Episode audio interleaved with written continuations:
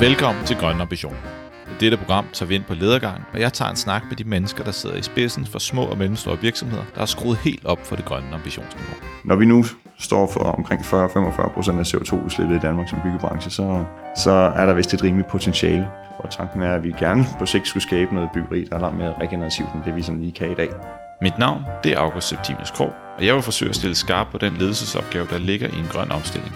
Hvilke muligheder det skaber, udfordringer det indebærer, og den rejse, som lederne selv er på. Så har jeg da tre små børn, som også lærer en del om det, så, så jeg har lært at sortere plastik, men ikke smide og ikke fuck med grundvandet, er det ikke det? Så batterierne, de, de ryger i hvert fald på genbrugsstationen. I dag er jeg taget forbi en ingeniørvirksomhed, der for nylig er blevet B Corp certificeret, uh, Better Corporation certificeret, og det år så har de vundet uh, Energiforms Innovationspris 2019 med deres byggemateriale lavet af svampe og affald.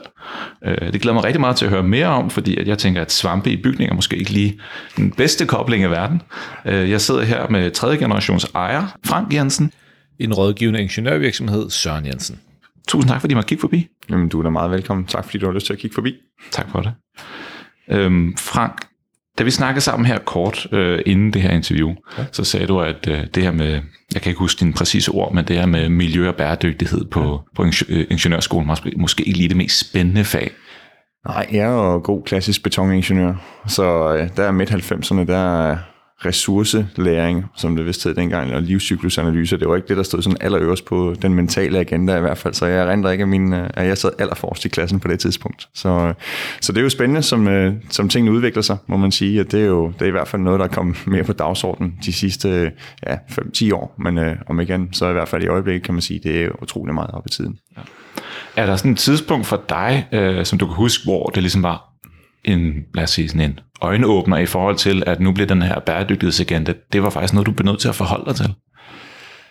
Tja, det, om der er en given tidspunkt, både ja og nej, jeg, man kan sige, jeg var ude på et tidspunkt, og, og, og, og havde nok øh, fornemmelsen af, at der skete noget derude. Øhm, og så var jeg ude og snakke med en række mennesker, og jeg valgte så at forsøge at rekruttere en af dem, og, øh, og ligesom at, at få en på indersiden, der ligesom kunne gøre mig klogere på det her, mere man sådan kunne læse sig til. En ting er, at der, der sker noget i medierne og så videre. Ikke? Så, så jeg har fået en, øh, en, en rigtig dygtig medarbejder øh, til at hjælpe mig, både med at rådgive vores kunder, men så sandelig også at rådgive mig i, hvordan er det, vi øh, finder vores vej i det her som, øh, som virksomhed, og hvordan er det, man forstår sig selv i den kontekst, der sker lige nu i medierne. Og det var cirka tre år siden, man ligesom siger, der, der begyndte det nok sådan rigtigt, og så tror jeg, at vi alle sammen har set, at der er plastik i verdenshavene dukket op sådan sidste sommer og så videre, så der sker jo noget hele tiden i den der.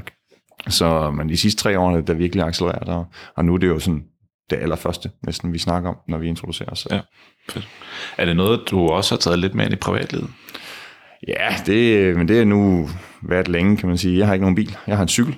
Øh, fruen har bilen.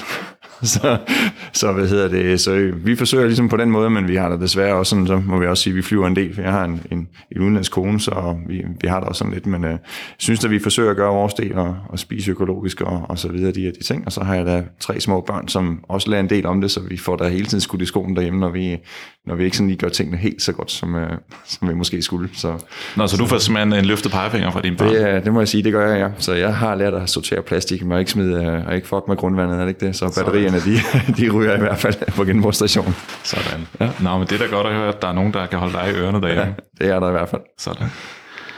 Øhm, Frank, jeg sad og kiggede lidt øh, på jeres hjemmeside for lige at finde ud af, hvem er I lige, og hvordan har vi ledet. Ja. Og jeg stødte på ord som holistisk byggeri, ja. kognitiv byggeri, ja. regenerativ byggeri, og så den her nye innovationspris. Og så tænker jeg, wow, det her er virkelig en ingeniørvirksomhed, der er øh, moderne. Ja. Og nu, jeg kommer fra kaospiloterne ja. lige hernede rundt om hjørnet, ja. og holistisk er noget, vi bruger i høj grad. Ja. Øhm, men jeg har ikke lige set det i den her konstellation. Nej. Hvad, kan du ikke lige give et billede af, hvad er Søren Jensen for en type ingeniørvirksomhed? Jo, det, øh, vi er jo det, der er sådan en, en klassisk rådgivningsingeniørvirksomhed inden for byggeri. Så det vil sige, at vi rådgiver om huse, bygninger, og så lidt øh, anlæg og veje også rundt omkring bygningerne. Og det er sådan vores fokusområde, og det er sådan set det eneste, vi går og lave.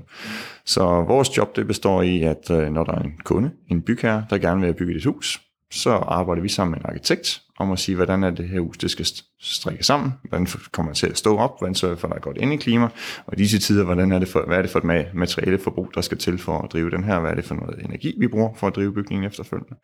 Så hvad er det at forstå, hvad er det for nogle mennesker, der skal bruge bygningen, så vi får en bygning, der ligesom passer til den funktion, den skal have. Og så laver vi en specifikation, nogle tegninger, nogle beskrivelser, og så laver vi et udbud til nogle entreprenører, der så ender med at bygge den. Så det er ligesom vores rolle i den fødekæde. Mm. Øh, og det er sådan helt klassisk, så har vi jo startet i 45. Min øh, farfar startede virksomheden. Han var en betoningeniør.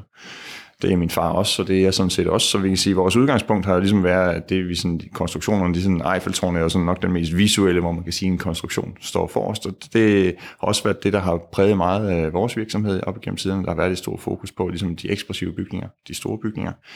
Øh, og så har vi jo efterhånden koblet flere og flere installationsfag på løbende, så nu efterhånden så dækker vi jo sådan alt fra vand, varme, ventilation. Og når vi nu snakker holistisk, vi snakker også integreret design, hed det for, for 10 år siden, så er det jo fordi, at vi har fokus på de opgaver, hvor der skal være en stor tværfaglighed, hvor vores ingeniører skal spille sammen med hinanden, øh, spille hinanden stærke i deres fagligheder, og så også med en arkitekt og eventuelt andre fag, så vi ligesom får de ting til at gå op i en højere enhed mere end de, de faglige siloer, så handler det mere om at få en større helhed til at, til at gå op. Øh, så det er sådan der, den holistiske kommer ind, det er at prøve at se, hvad er det for nogle mennesker, og på de, øh, vi kalder det også øh, brugercentrisk, at sige, hvad er det for nogle mennesker, der skal have noget ud af bygningen efterfølgende, og prøve at designe til dem, mm. i stedet for at vi designer vores egen faglighed. Ja. Bare det for at give en reference, hvordan er, hvordan er det anderledes, end hvad det måske var for 40 år siden? Man kan sige, jeg tror ikke, at det det er nok ikke så meget anderledes, end det var i de gode gamle dage, som man hører en del om i sådan en virksomhed som vores, øh, hvor man synes, at tingene det var bedre dengang. Øh, men det er noget at gøre med, at efterhånden som øh, at menneskeheden og ingeniørfagene, de kan mere og mere, så har man en tendens til at fordybe sig i sine øh, fagspecialer. Ligesom sætte sig ned, så er jeg en stålingeniør, eller en betoningeniør, eller en træingeniør. Man tager måske ikke sådan ligesom at sige, hvad, hvad skal jeg passe ind i? Så man har snakket meget om, at man skal være tværfaglig, og man kan så efterhånden snakke om, at vi måske også skal være der, hvor vi bare bliver rigtig gode til at lave grænsefladekoordinering.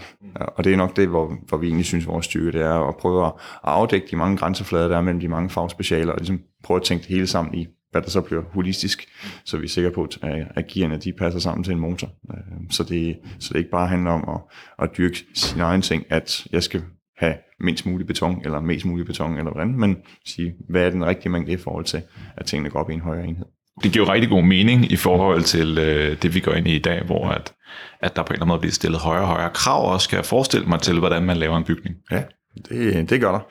Men man kan også, altså, man kan sige, at der er også nogle ting, hvor vi hvor der er mange byggerier, hvor vi sådan set, hvor det drejer sig meget om at være erfaringsbaseret, hvor man, øh, hvor man laver, om det er boligbyggeri, erhvervsbyggeri og så videre, hvor man, laver, hvor man egentlig laver det, man har gjort før, men lige en tand bedre. Øh, og det gør vi jo selvfølgelig også en smule af, men vi har rigtig meget fokus på de steder, hvor der ligesom er nogle unika bygninger. Meget af det, vi designer, det er unika. Og det vil sige, at der skal du ligesom have tænkt tingene igennem en ekstra gang. Og øh, hvorimod, hvis du ligesom tager noget, hvor du tager afsat i noget, der var velfungerende, og så drejer du lige en smule mere på knappen, og så får du noget, der, der er en smule opdateret. Det er en anden måde at designe på. Vi har sådan klassisk set haft mest af det, hvor man siger, at det er faktisk fra et hvidt stykke papir, hvor vi begynder. Øh, så det er unika byggeri, som, altså det er alt for restaurering af kongefløjen på Nyborg Slot, for eksempel. Den er jo mange hundrede år gammel, til at vi skal sidde og lave noget prototypbyggeri, hvor med hele det her smart buildings, hvor, hvor tingene sådan set ikke er tænkt igennem før, hvor vi skal ud og lave noget nyt, hvor vi har nogle bygherrer, der siger, at vi vil gerne prøve at flytte øh, målepælene sådan set lidt fremad. Øh, og, der, og der synes vi, at vi har fundet en fin niche, hvor vi ligesom trives i som, som organisation og virksomhed. Det, det er der, hvor, hvor tingene skal tænkes igennem igen øh, og forfra. Og der er det jo enormt vigtigt, at man får tænkt hele vejen rundt om tingene, så vi ikke står med alt for mange fejl og mangler.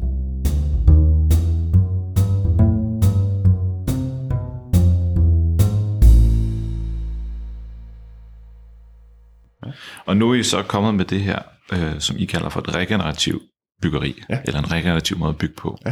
Øhm, og så har I vundet den her innovationspris på baggrund af jeres øh, regenerative byggemateriale, som er lavet af svampe og affald. Og så ja. tænker jeg, har I haft bio, er, I, er der kommet biologer med herinde over i Søren Jensen? Eller? Der, ikke helt, vi arbejder med biologer. Ja. Altså, så nej, dem har vi ikke taget helt til os endnu. Så, og det er da heller ikke sådan, at alle vores huse er småkagehuse, der kan spises og, og hvad hedder det, på den måde endnu. Men øh, der er jo ingen tvivl om, at vi, vi prøver at tage tingene sådan relativt seriøst. og Prøver ligesom at tidligere være, hvor vi altid synes, vi har ry og rygte for at at være nogen, der forsøger at, at tænke tingene til ende, og prøve at tage det næste skridt, og være modige. Også som øh, familieejet virksomhed, så kan vi også træffe nogle beslutninger, der er, der er lidt mere langsigtet, end sådan de helt snævert synede, hvad hedder det, ikke vores konkolleger, som man kalder dem, de er snæversynede på den måde, men de er måske drevet af et andet værdisæt, end det vi er. Så, så vi kan prøve at finde vores steder i både i branchen som, øh, som konkurrenter, men også i forhold til, hvad er, hvad er det, vi gerne vil som familie, som ejer, ikke? Øh, og hvor er det, vi gerne vil, vil præge tingene henad. Lige inden vi dykker ned i, hvad et regenerativt byggeri er, og, og lidt detaljer i det, så blev jo B Corp certificeret, men ikke nok med, at I blev B Corp certificeret. I var også den første mellemstore øh, rådgivende ingeniørvirksomhed i verden, som er blevet B Corp certificeret. Det må man da være ret stolt af. Meget. Det er, sidder med en lille smil på, på læben, og, og det er jo også, øh, man kan sige, det er, jo, det er også en lang proces, og så alligevel så kan man også sige, den, den er ikke gået smertefrit, det er ikke sådan, men det har også været en overkommelig proces for, for vores del, for det, det handler også meget om, hvad det er for et værdisæt, du har som virksomhed, og der har vi jo egentlig fundet noget, som, som vi kan se os selv i, sådan uden de store problemer. Øh, og det, så det, det er da noget, vi er jamen, enormt stolte af for noget sit liv, og noget vi også sådan ligesom, en ting er at profilere sig på det, det er sådan, men også at prøve at, at præge, hvor vi er jo rådgiver, og så har vi jo mange kontaktpunkter med folk, hvor vi prøver at sige, hvad er det, vi kan bruge det i vores rådgivning, og der kommer sådan det, det regenerative byggeri jo ind som en del af det. Ja. Jeg kunne læse på jeres hjemmeside, at uh, I skrev, at uh, de her Global Compact ikke rigtig var ambitiøse nok til at skubbe jer i den retning, som, ja. som vi ser. Øh, kan du ikke sætte lidt flere ord på det? Jo, altså man kan sige, da, da den her medarbejder, øh, Hanne, øh, hun kom til os for en tre år siden, så, så satte jeg ned sammen med Hanne og sagde, at vi skal finde vores ben at stå i, og der, der var det meget øh, ind, og, og i, blandt vores kollegafirmaer at underskrive den her Global Compact. Og vi øh, foretog, det var så primært Hanne, men foretog sådan ligesom en analyse af, hvad, hvad sker der ude i branchen? Hvad gør vores øh, konkurrenter? Hvad gør vores kollegafirmaer? Hvad gør arkitekter? Hvad gør bygherrer? Og der var det sådan Global Compact, der ligesom var den, der, der fyldte mest. Øh, men for mig, der var der, også for hende, altså den var ikke sådan måske tilstedeværende nok. Altså den handler jo meget om, at du skal på et helt overordnet plan opføre den ordentligt, og, og hvis du er en stor global virksomhed, så, så kan jeg godt se, at den virkelig kan, kan rykke noget, nogle af de sådan mere perifære steder i forhold til, hvis man sidder i Danmark. Men som, hvor vi sidder i jo, den kontekst, vi er i her, jamen så gav den jo ikke voldsomt meget. Det var relativt, det var bare at skrive under, og så leve op til det, men vi skulle ikke gøre noget. Og bare lige for at sætte på ord på Global Comeback, for dem, der ikke lige nødvendigvis kender det, så handler det om at skrive under på nogle øh, forbehold inden for menneskerettigheder og miljø og så videre. Ikke? Jo, ja. så det er sådan en ordnet rammer, ligesom sat ud af, af, ud af FN's verdensmål, som, jeg, som jeg renter det. Ikke? Men, øh, men den er jo primært præget til, til større multinationale virksomheder, ikke? hvor øh, hvorimod vi er lidt mere specifikke. Vi lever jo en, en meget privilegeret til, tilværelse, må man sige, at man bor i Danmark, ikke? og vi primært opererer i Danmark, så, så er det jo privilegeret. Og det var så ikke rigtigt nok? Nej, det, øh, jeg er jo nok typen, der godt kan lide at genopfinde den dybe tallerken. og, øh, men også prøve at se, hvad, prøve at tænke tingene ind øh, på, på lidt længere sigt. Altså vi kan jo som udgangspunkt bedst lige arbejde sådan på et strategisk niveau øh, med de tiltag, vi foretager og sige, det er det handler om at, at, at ikke øh, bare, hvad skal man sige, sygdomsbehandling, man egentlig prøver, eller hvad hedder, symptombehandling, man prøver at tage fat i, hvad er det egentlig, hvis der er en sygdom. Nu er det her ikke en sygdom, men man siger, hvad er det, vi vil faktisk gerne tage fat helt strategisk. Så hvis vi siger, at vi gerne vil noget inden for bæredygtighed og ansvarligheden, hvordan er det, vi så får det til at, at give genlyd på det strategiske niveau, så det er noget, man kan sidde og drøfte på bestyrelsesniveau og videre, så det ikke handler om at være, være helt ude i det yderste led hele tiden, men, men at det faktisk er mere centralt, vi træffer beslutningerne. Og der kiggede vi jo så og benchmarket på, hvad der var derude. Der var også FN's 17 verdensmål og så videre. Og der, og der er sådan mere eller mindre tilfældigt, så faldt vi over det her øh, B-Corp-system, øh, der ligesom var, hvor det egentlig beskriver, at man, hvordan er det, man arbejder med sin virksomhed som løftestang for at gøre godt for verden. Og det er jo ikke noget, som synes voldsomt svært øh, at købe ind i. Men, øh, men de har så også en metodik, der siger, hvad vil det så sige? Altså en ting er at sige det på et ordentligt niveau, men hvad betyder det mere detaljeret? Øh, og det var der, hvor vi, hvor vi synes, at jamen, så var der jo ligesom, der, der var nogen, der kunne begynde at sige en hel del omkring nogle ting, både i forhold til, hvordan er det, vi øh, er over for vores medarbejdere, Hvordan er det, vi selv står for? Vi køber ind for 50 millioner kroner om året i forskellige serviceydelser og indkøb af materialer og ting. Altså jeg selv, hvordan, hvordan er det, man håndterer det? Og hvad vil det også sige at kunne rådgive som en ansvarlig virksomhed? Og der var ligesom nogle benchmarks og nogle meget konkrete bud på, hvordan det var, fordi der er nogen, der arbejder med det her i, i flere årtier hvorimod at en, en hel del af de andre, for eksempel Global Compact, jamen den, den sætter nogle overordnede mål ud, men den er ikke sådan, den er ikke med til at nedbryde det på en, så man skal selv udfylde nogle ting. Øh, og der kan man sige, at det her, det, det gjorde jo sådan ting relativt specifikt for os. Og, og vi kunne også se, at det var noget, der understøttede den vej, vi egentlig gerne vil. Så ligesom når man tænkte 3, 5, 10 år ud, så sagde man, det er jo egentlig det, vi gerne vil. Og som øh, familieejet virksomhed, jamen så handler det meget om kontinuitet. Så det handler måske også om at sætte sporene i, i sneen, og så sige, det er altså den her vej, vi, vi skal. Så, så på den måde, så, så var det, jamen det var bare det rigtige valg for os. Kan du sætte et par ord på, hvad det er for en proces, der går i gang, øh, fra man beslutter sig for, at det gør vi, til man får den her certificering? Øh, jamen, processen var egentlig, at vi lavede den her kortlægning og sige, hvad gør andre? Og vi ligesom sådan mentalt forpligtede os til at sige, hvad øh, vi gerne ville arbejde ud af det her spor, som ligesom sagde, hvad Better Corp, den gav et bud på, hvad det vil sige at være en ansvarlig virksomhed. Og så var vi inde og score os på at sige, hvad, øh, hvordan, hvordan ser det sådan set ud? Og så, og så har vi arbejdet en hel del med derfra at sige, hvis, hvis det er de, de, de point, vi skal have, så skal vi jo finde ud af, hvordan er det, vi dokumenterer de point? Altså, hvad, hvordan er det, man scorer de point? Og så ikke mindst så at sige, hvordan er det, vi faktisk køber ind i det? Altså sådan på et strategisk niveau. Øh, hvis vi siger, at vi gerne vil det, jamen vi skal også have en rådgivning, vi skal levere nogle ydelser, som svarer til det her. Det er jo der, det regenerative byggeri ligesom kommer ind i, i billedet, hvor man siger, jamen, hvad er det så? Hvad er det, vi tror på? Hvad er et godt hus? Hvad er, hvad er et rigtigt byggeri? Så hvis vi gerne vil være en ansvarlig virksomhed, så skal vi ligesom rådgive om det, og vi skulle jo gerne se, at de hus, vi så designer, de bliver mere bæredygtige og ansvarlige på sigt. Ikke? Så der, der er ligget en proces, hvor vi har involveret stort set alle faggrupper i Søren Jensen. Det er stabene. Vi har snakket om, hvordan er det, vi laver ansvarlige indkøb, hvordan er det, vi er ansvarlige over for vores medarbejdere, hvad vil det sige. Så har det været de øh, faggrupper, de her betoningeniører, elingeniører, VVS-ingeniører, der sætter sig ned og så skal definere, jamen, hvordan forstår vi regenerativ byggeri? Hvad er det, vi arbejder hen imod på kort sigt og på lang sigt? Hvordan er det, vi ser os selv ind i den her? og det er så det, der sådan ligesom det, faglighederne er blevet pakket ind i, i det, vi kalder regenerativ byggeri. Øh, og der er vi jo så kommet så langt nu, at vi ligesom har fået definitionerne på plads, og nu skal vi jo så til at ligesom arbejde med dem, kan man sige, på projekterne, og så få dem, få dem mere og mere til udtryk, så de huse, der kommer ud fra vores hånd om et år, og to og tre, og gerne om 10 år, jamen de skulle jo gerne være mere regenerative og mere bæredygtige ansvarlige, end det vi har designet historisk. Så, så det er sådan en, en lidt længere proces med få ord. Ja, ja. Så det var simpelthen ud fra den her B proces at I, I opfandt det her regenerative byggeri som begreb? Ja, det er jo som udgangspunkt, ja. Om vi havde, om man kan sige, havde vi opfundet det uden, jamen det kunne godt være, at vi også, fordi der var ingen tvivl om, at vi, vi ledte jo ligesom efter at sige, hvad er vores ståsted? Altså, hvordan skal vi forstå os selv i den kontekst, øh, sådan her megatrend, der nu hedder, at man skal begynde at tage bæredygtighed øh, mere ansvarligt. Øh, alle sammen, alle vores virksomheder. Og det, og der har vi skulle finde vores stå, ståsted. Altså, som jeg sagde, midt 90'erne, der var det jo ikke lige noget, der var... Det var ikke lige med til... Jeg havde ikke lært noget på skolen i hvert fald, der, der var med til at, at ligesom kunne, uh, kunne stande ståsted her. Men så det her med ansvar, synes jeg er ret interessant lige at dykke lidt mere ned i, fordi Øh, det var så, du sagde så, at, at I så skulle definere, hvad ansvar er. Ja. Og, og der er også noget med medarbejdere. Nu snakker jeg lige med, med dem ude i receptionen herinde, ja. og kunne høre, at, at for dem er det også allerede begyndt at blive integreret i deres arbejde, ja. og de ændrer nu julegaveleverandør, kunne jeg høre, og, ja. og andre ja, ja. ting.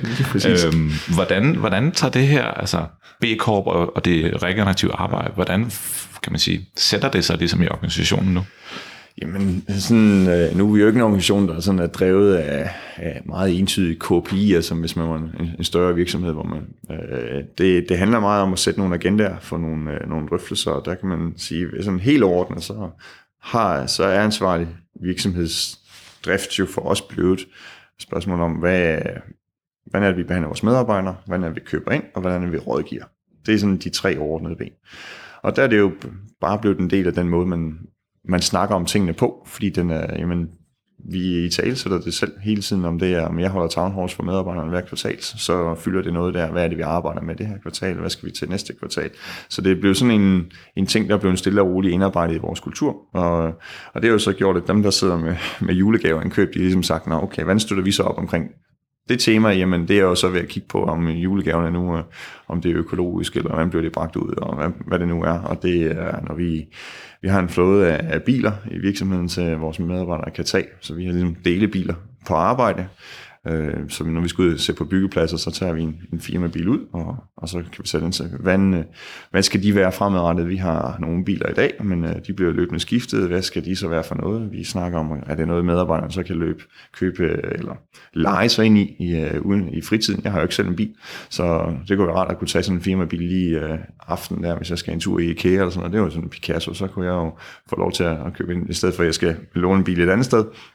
Øh, så på den måde prøver man at tænke det ind stille og roligt, og det er jo egentlig det, der er super interessant, det er, at det bliver en del af en kultur i en virksomhed, når man i tale sætter det som del af ens af strategien, og, og man får det prioriteret, og, og selv tager sig af det, og, og siger, også prædiker det lidt, og, og ligesom får den enkelte til at tage det til sig, men så, så sker der mange ting efterfølgende, og, og det her svampemateriale har også sit, sit, sit udgangspunkt i det, hvis vi sådan skal lidt over i, i den også. Vi har øh, i en overrække, vi deltager altid i det hul, øh, som socialt, men også der nogle af os, der benytter lejligheden til sådan en gang om året, der kommer i, i en semi-god form. så det er sådan en god påmeldelse der, når chefen nu skal ud og løbe selv, så, så får han også træne lidt hen over sommeren. Sådan. Så det er jo vældig fint. Men øh, det har vi, øh, ja, jeg tror 5-7 år, øh, lavet det sådan, at vi har lavet en pavillon. Øh, I stedet for at bare komme med sådan en festtelt, så har vi bygget en pavillon, der ligesom skulle udstille nogle af de temaer, vi arbejder med i, øh, i sådan en.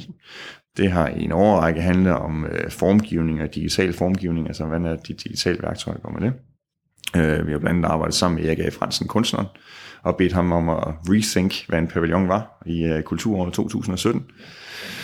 Og det var et spændende billede af, hvor man øh, digitalt øh, fusionerede hans akvar, en indskænding af akvarelfarver med et, et skrov, han havde set på, jeg tror det var Haiti, han havde været på besøg, og så gav det øh, en uh, digital form, der så kunne 3D-printes og belægges med bladguld.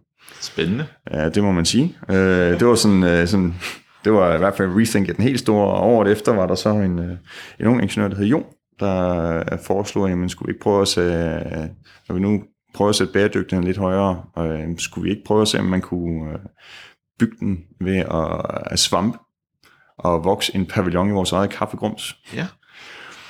Det, øh, og det, det er valgt sådan langt ned i organisationen, kan man sige. Der er et team af engagerede mennesker, der har sat ned og sagt, det, det var det, vi ville prøve på. Og det, øh, det lykkedes så for dem hen over nogle måneder, ligesom at få samlet kaffegrums nok op, og så og fik uh, lånt en, uh, en container, og skabt et, et vækstmiljø for, for svampespor inde i det der, og så fik vi lavet en fin lille pavillon uh, der til det hulstafetten for halvandet års tid siden. Så, så den, øh, den løb vi øh, ikke helt under, men vi havde den med derude, og, og sad der til dels under sådan, herude i øh, Mindeparken i Aarhus. Og så efterfølgende, så har man jo arbejdet videre med den, øh, og den er, vi har været heldige at bag konceptet at vinde, øh, være en af tre vinder af den her øh, Realdania øh, Circular Construction Challenge omkring det her cirkulære økonomi. Altså, hvordan er det, hvordan er det cirkulær økonomi kan, kan finde indpas i byggebranchen. Og det er jo blandt andet ved at se på, at der er, der er rigtig meget affald, vi genererer i byggebranchen, kan man sige. Det er jo cirka 50% af affaldet i verden, det kommer jo fra byggebranchen, så vi er der sådan lidt. Vi fik så ros for, at i stedet for at genanvende affald, men så ligesom at sige, hvordan er det, du så kan hvad hedder det, tage den ind i cirkulær økonomi, ligesom at bygge et nyt materiale ud af, af det, i stedet for bare at genanvende det en gang til. Og det har vi jo så fortsat med på baggrund af den, så har vi jo fået nogle penge af Realdania til at arbejde videre med konceptet. Så, så nu er det blevet, at vi sammen med 20 partnere i udland ligesom har arbejdet videre med konceptet og valideret, øh, at vi, kan, vi tror på, at det på sigt kan, kan erstatte nogen øh, spåndplader, det kan erstatte akustikplader, det kan erstatte mineraluld i nogen sammenhæng. Ikke over det hele selvfølgelig, men, men det kan være et tilbud, eller hvad kan man sige, et produkt, der, der har uh, sit indpas i, i branchen. Ikke? Øh, og det gav jo så udslag i, at vi var så heldige, dygtige, kan man også sige, øh, at få innovationsprisen der fra Energiforum der for et par uger siden. Ikke? Og det er ingen tvivl om, at det er der en fjerde i hatten til de mennesker hos os, der har siddet og arbejdet med det og, og set det der. Så, så det er enormt fedt. Men nu tænker jeg, at de 50% øh, i verden affald, er der måske ikke lige kaffegrums, der sådan spiller ind der? Nej, det er det ikke. Og, der, og, og det, var, det var så der, hvor vi startede i dag, så man så sige, at i dag så er det bare bioaffald, om det er bomuld, eller det er træsboner, eller hvad det nu kan være. Jamen altså, de her svampe, de, de er jo gode til at vokse overalt, hvor, hvor biologisk materiale det nedbrydes. Ikke? Så nu starter vi bare i kaffegrum, så det var sådan ligesom noget, vi kunne, vi kunne starte med. Og så Østershatte, det var, så de var sågar spiselige. Ikke? Sådan. Så, så det var rigtig fint, ja.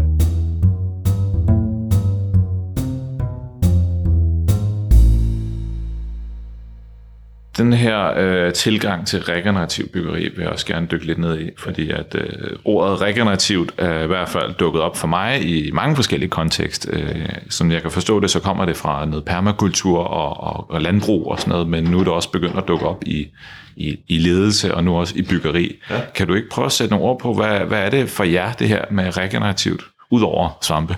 Jo, jo jamen det, det kan jeg godt. Så må jeg se, om jeg er den bedste til at forklare det, men det er jo, hvad hedder det? Nej, men for mig så handler det jo rigtig meget om, at, øh, at i byggeri kan jo rigtig mange ting. Mm. Og det handler ikke kun om, øh, i den her kontekst, at have lav, lavest muligt øh, energiforbrug undervejs, men det handler også om, at, at man skal se på, på det, vi kalder miljømæssig bæredygtighed, økonomisk bæredygtighed og social bæredygtighed. Og når du så kalder regenerativt, hvordan er det så noget, giver noget tilbage? I, i bund og grund. Og, og det eksempel, jeg selv bruger, det er at sige, hvis vi nu skal bygge en udvidelse af en skole på en fodboldbane, så var der ingen tvivl om, at den fodboldbane nok før var, var et sted, hvor man havde nogle sociale interaktioner, hvor det gjorde noget for nærmiljøet, som det var nær samfundet, eller hvad det var. Men hvordan er det, du kan skabe en bygning der, der så giver, hvis ikke de samme, så bedre muligheder i hvert fald, så du ligesom giver noget tilbage. Så du ligesom ved, når du, når du høster noget, jamen så skal du sikre, at der er noget andet, der kan vokse videre derfra. Ikke? Og så det er en bevidstgørelse af, at du skal tænke ind i, at det ikke bare at det er lavest mulig energiforbrug i den her bygning, men hvordan er det, tingene kan, kan gå videre efterfølgende. Og det er også, når, du, når vi så snakker selve miljøbelastningen af bygningen, jamen, hvordan er det, om du vælger at kan skille den ad lidt bagefter, eller den kan nu, siger, nu snakker vi svampe, om der kan nedbrydes af svampe efterfølgende, men, men at der ligesom er en tanke med det, der siger, jamen, hvordan er det, den, det, det kommer videre herfra. Og det er jo også økonomisk, hvordan er det, vi, vi sikrer os, at der er et, et byggeri, som faktisk er i stand til at blive driftet og vedligeholdt efterfølgende, så det ikke bare er, når vi, nu har vi bygget den, og så står den sådan stille og roligt og forfalder. Men at vi har en hel en tanke om at sige, hvordan er det, den her bygning lever de næste 30, 40, 50, op til 80 eller 100 år, hvis det er det, den skal kunne. Ikke? Og det er jo både, som sagt, både socialt og, og miljømæssigt, og, men også økonomisk. Ikke? Det er jo en væsentlig parameter, må man sige. Ja. Så, så og det kan jeg godt lide, den her med at give noget tilbage. Den er interessant. Er det også noget, der... Og nu må du sige, hvis du kommer til at gentage dig selv, men føler du også, at I begynder at tænke på den måde internt i virksomheden og organisationen? Jamen det gør vi. Altså vi er stadigvæk en spæde start. Altså, vi, vil sige, det, øh, vi, kan sige, vi har forsøgt at definere sådan et, et mantra, der siger, hvordan er det, vi, øh, hvordan er, vi har valgt, jeg tror, cirka 15 emner ud. For eksempel det her med, hvordan er det byggeriet blev skildret efterfølgende. Øh, livscyklusanalyser. Øh, er der, er der, hvad hedder det, øh, jeg vil sige, hvordan, hvordan påvirker det vind og vejr omkring, altså udeklima, indeklima og, sådan, og så videre, så der er sådan mange parametre. Så vi har valgt 15 ud og sagt, det er dem, vi tror, vi ved noget om med de fagligheder, vi har i, i Søren Jensen. Og så prøver vi at sige, hvad er, hvad er det, vi så kalder fagspecialerne, om det er konstruktionsingeniører. Ligesom prøver at læse de her 15 emner igennem, og så sige, men det her byggeri med min faglighed, så kan jeg spille ind med det her. Så hvad er det, at øh, elingeniøren han kan? Jamen det kan jo være at sige, at det, vi skal ikke bygge med øh, kåreskinner her, men øh, med, med aluminiumskinner i stedet for, så det er et andet materiale. Eller hvad. Der, der er nogle ting, hvor man ligesom kan prøve at se sig selv ind i tingene. Så det vi, vi prøver det er meget tidligt i projekten, ligesom at, at foretage den her screening og sige, at vi har valgt fem emner ud. Vi vil gerne have de fagpersoner, der sidder på opgaven, de ligesom forholder sig til de fem emner og så siger, hvordan er det, jeg kan se min faglighed ind i det her, hvor kan jeg hjælpe? Det er jo ikke alle steder, man kan hjælpe. Altså, hvordan er det, man laver en, F, hvad hedder det, en, skal man sige, en byggeplads, der ikke sluger ret meget energi? Det er ikke sikkert, at elingeniøren kan hjælpe med det. For eksempel. Det kunne godt være, han kunne. Det ved man aldrig, men det er jo ligesom, at på den måde forsøger vi at få den enkelte ingeniør øh, med ind i, øh, i projektet og sige, hvordan er det, du ser dig selv i det her? Og der kan man jo, det, det vi gør, det er, at vi har cirka 300 igangværende projekter. Øh, og så efterhånden, som alle folk får prøvet det af, og ligesom har, så får man også nogle brutolister, og man får ligesom, så der begynder at være noget, man kan bygge videre på. Og tanken er jo sådan, jamen hvis vi hele tiden bruger lidt ekstra krudt på lige jeg tænke, det er ikke, ikke meget, men hvis du bruger 1-2% af din hjernekapacitet til ligesom at prøve at tænke efter hver gang, du møder et projekt, og du kan tage udgangspunkt i det, du havde sidste gang, og det dine kolleger havde sidste gang, jamen så sætter vi stille og roligt i gang i en snebold. Og tanken er, at vi gerne på sigt skulle skabe noget byggeri, der er langt mere regenerativt end det, vi sådan lige kan i dag. Og det er jo den der med, at vi, vi bygger videre, det er jo det, vi lever af, det er, at vi hele tiden forsøger at tænke tænke nyt i forhold til, til det kommende byggeri, vi skal have designet. Ikke? Så. Så, så det, på den måde er det mere noget, der er, kan man sige, et, et, et værktøj, alle kan arbejde med, end det er, at man, der kommer en kunde ind til jer og siger, at vi vil gerne have et regenerativt byggeri. Ja, ja. Det, det er det. Ja. Er det noget, som øh, nogle af jeres kunder, kan man sige, vælger fra og siger, det, eller kan vælge fra og sige, det har vi ikke lyst til, I skal tænke over? Jamen, man kan sige, de, de vælger det jo de vælger ikke fra som sådan, fordi vi typisk så leverer vi jo nogle ydelser, vi har nogle produkter. Hvordan vi når frem til dem. Det kan godt være, de spørger ind til det, men de plejer ikke at sige, hvor mange interne møder holder I, og hvad er, og så videre. Så der, der er nogle af dem, der spørger ind til at sige, at vi vil gerne øh, høre noget mere om det. Øh, på nogle møder vil I være søde, sådan, hvad, har, hvad har I tænkt på det her? Jeg er interesseret i som kunde, og jeg er interesseret i, at mit hus bliver så bæredygtigt som muligt. Hvad har I tænkt, og hvad er mulighederne? Øh, og hvis de ikke spørger ind til det, jamen, så er det jo os, der skal forsøge at rådgive og tegne et hus, hvor vi sådan agerer ansvarligt. Det er jo ikke alle detaljer, som en bygherre er med ind over. Altså, om, øh, om skruen er så lang eller så lang, det, øh, det er bygherren jo ikke med ind over. Det er os, der skal disponere fornuftigt øh, inden for de rammer, han nu har sat sig. Så, så der er ikke, øh, man siger, der er ikke nogen, der er ikke nogen bygherre, der kommer og siger, at vi vil ikke have bæredygtig byggeri. Der er nogen, der kommer og siger, at vi ikke vil have certificeret vores byggeri. Der er også nogen, der siger, at det er ikke noget, jeg prioriterer højst. Jeg vil gerne have det billigst mulige hus. Mm. Jamen, så er det jo ligesom en ramme, vi får. Det er det billigst mulige hus. Men inden for den ramme må vi jo så se, jamen det kan jo være, at det så er billigere at bygge noget i genbrugstræ, end at købe nyt træ, for eksempel. Og så, så spiller vi jo på den måde ind i, i, øh, i det, han gerne vil med sit hus men vi får stadigvæk den bæredygtige profil. Så på den måde er det ikke et produkt, I kan levere. Det er den måde, I arbejder på. Nej, altså det eneste produkt, vi kan levere, det er, at vi kan designe nogle huse, der kan certificeres af de certificeringsorganer, der er. Hvis der, der kommer nogle bygherrer, der siger, jeg vil gerne have certificeret det efter det og det system, og jeg skal op på det og det niveau. Jamen så har vi ligesom et opdrag der, og så skal vi jo designe en bygning, der lever op til det.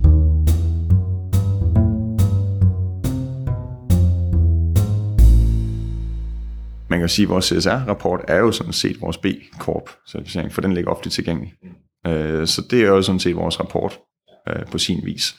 Og så er vi jo, øh, vi er ikke der, hvor vi har udpeget en enkelt til at sige, du er ansvarlig for CSR i virksomheden. Vi har en Hanne, som hjælper med at drive den her proces, øh, og som er dygtig til det, men hun rådgiver jo også folk om, hvordan deres byggerier bliver hvad hedder det, bæredygtige, og hvordan er det med at arbejde med de her temaer i, i, i design af bygninger.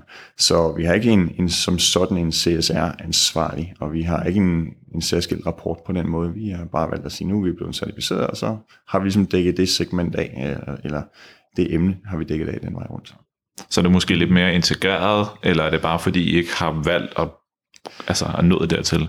Jamen, vi, altså, også den virksomhedsstørrelse, hvor vi nu er, og vi jo, øh, jeg har jo siddet som øh, administrerende direktør indtil for nylig, og nu ligesom har sat mig som bestyrelsesformand for ligesom at være med til at skabe gode rammer for min virksomhed, og så har jeg ansat en til at skabe de gode rammer ind i min virksomhed, så er vi jo meget langt og meget dybt ind i, i driften og vores kundeforhold og så videre, så vi har jo ikke sådan, vi har ikke behov for at lave en afrapportering som sådan, øh, ud, over, ud over det her. Øh, og det tror jeg også er med til ligesom at, at sætte den agenda et eller andet sted, og sætte et punktum og sige, det her det er nok, ikke? Øh, for ellers er det også noget, man kan kaste ud i, hvis man gerne vil det. Og hvad, øh, hvordan ser fremtiden for Søren Jensen ud? Jamen, den ser regenerativ ud, kan man sige. At det, det vi kvæg, at vi har gjort det her, det gør, at vi kommer til at, snakke med nogle kunder på øh, både nogle andre, anderledes kunder, men også øh, på nogle tidligere stadier. Øh, fordi vi har altid været glade for at være med til at skabe som arkitekter med tegne et hus. Vi kan se nu, kommer vi også øh, typisk ind og arbejder strategisk med nogle af vores kunder. Sige, hvordan er det vi, øh, at det ikke bare er et spørgsmål om, hvad det er for et konkret hus, de skal have, men også hvordan er det hus, det så passer ind i den kontekst af deres virksomhed. Og sige bæredygtighed. Vi har mange kunder, som øh, ejer bygninger, men leger dem ud. Mm.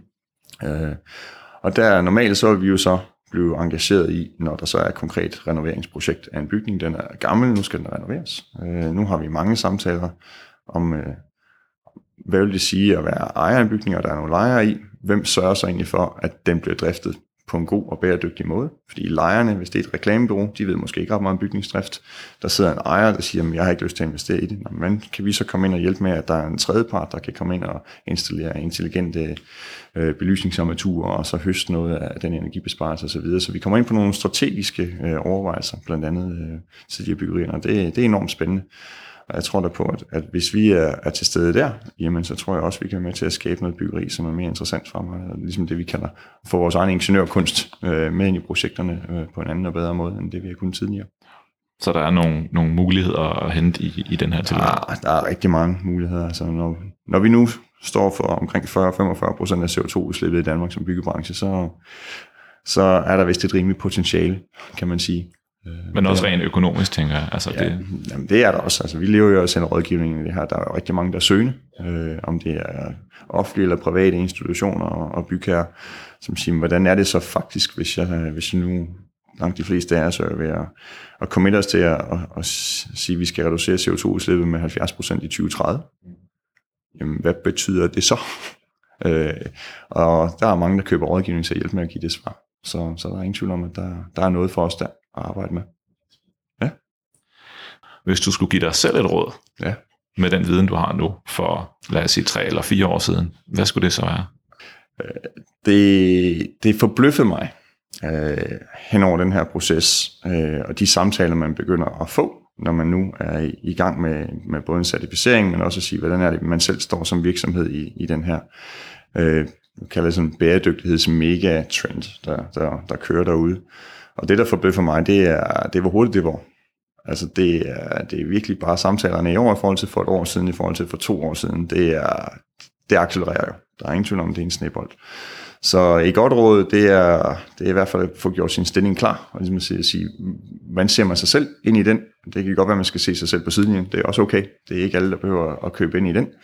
Øh, men man skal nok få så, ligesom sin stilling, øh, en stillingtagen, og jo før, jo bedre man ligesom har taget den, så kan man øh, også komme med. Altså jeg tror, dem der, de der early adopters, de er nok ligesom ved at være, være kørt, ikke? så nu, nu begynder det sådan ligesom at være de næste, der begynder at være mainstream, ikke? hvor øh, vi sidder og rådgiver omkring nogle, bygger, øh, nogle byggerier, hvor der er folk, der skal lege, eller nogen, der bygger dem, og så skal de lejes ud, og der kan vi jo se, jamen lejerne nu efterspørger de her certificeringer osv., de siger, at vi flytter ikke ind i en bygning, hvis ikke den lever op til et vis minimumniveau. For et år siden var der ikke mange, var den samtale, der knap nok. Ikke? Øh, og der var der, ligesom, der var nogle meget store investorer, der ligesom sagde, at vi gør det, fordi vi gør det. Og nu er det ligesom blevet mainstream. Ikke? Og det, øh, så jeg tror sådan, et godt råd, det vil være at ligesom få gjort sin stilling op, og når man så ligesom har, har sagt, om man hoppe med på bølgen, eller man sidder den her år, altså der har været meget, der har været mange megatrends hen over de i hvert fald 20 år, jeg har været med, øh, og det er ikke dem alle sammen, man kan være med i. Det er ikke alle organisationer, der passer ind i dem alle sammen. Øh, og hvis man så skal, jamen, så skal man sætte sig ned og så kigge på sit eget værdisæt, og så se på, jamen, øh, hvad er det, man faktisk gerne vil med den virksomhed, man, øh, man har eller arbejder for. Altså, og så tage udgangspunkt i det, for jeg synes, det er rigtig meget en værdibaseret diskussion, øh, mere end det er en strategisk diskussion, og, og en, der er drevet af, jeg skal man sige, et marked. Altså stadigvæk så er det en, en værdidiskussion for mig i hvert fald. Og, og få, få taget den drøftelse med sig selv og sine omgivelser, det tror jeg er enormt vigtigt. Det er nok det bedste råd, jeg har. Lad os slutte den der. Tusind tak, fordi jeg måtte uh, kigge forbi. Jamen tusind tak, fordi du kiggede i. Og rigtig held og lykke med, med jeres regenerative udvikling. Det glæder mig meget til at følge ja. med til. Og fortsat uh, god jagt på, på spændende interview. Jo, tak skal du have. Ha' en ja. god dag. Tak skal du have. Det var så episoden med Frank Jensen fra den rådgivende ingeniørvirksomhed Søren Jensen. Jeg kan desværre ikke tilbyde dig et øh, klip fra næste episode endnu, da jeg simpelthen ikke har fået det optaget på nuværende tidspunkt. Men jeg kan fortælle dig, at jeg skal op til Nordjylland, hvor jeg skal snakke med direktør og ejer øh, Jesper Panduro, som har virksomheden Skagerak, der producerer møbler.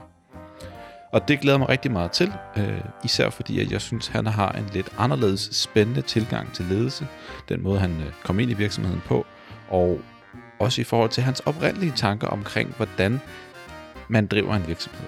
Det glæder mig rigtig meget til at høre mere om, men indtil da så lyttes vi ved, og rigtig god dag.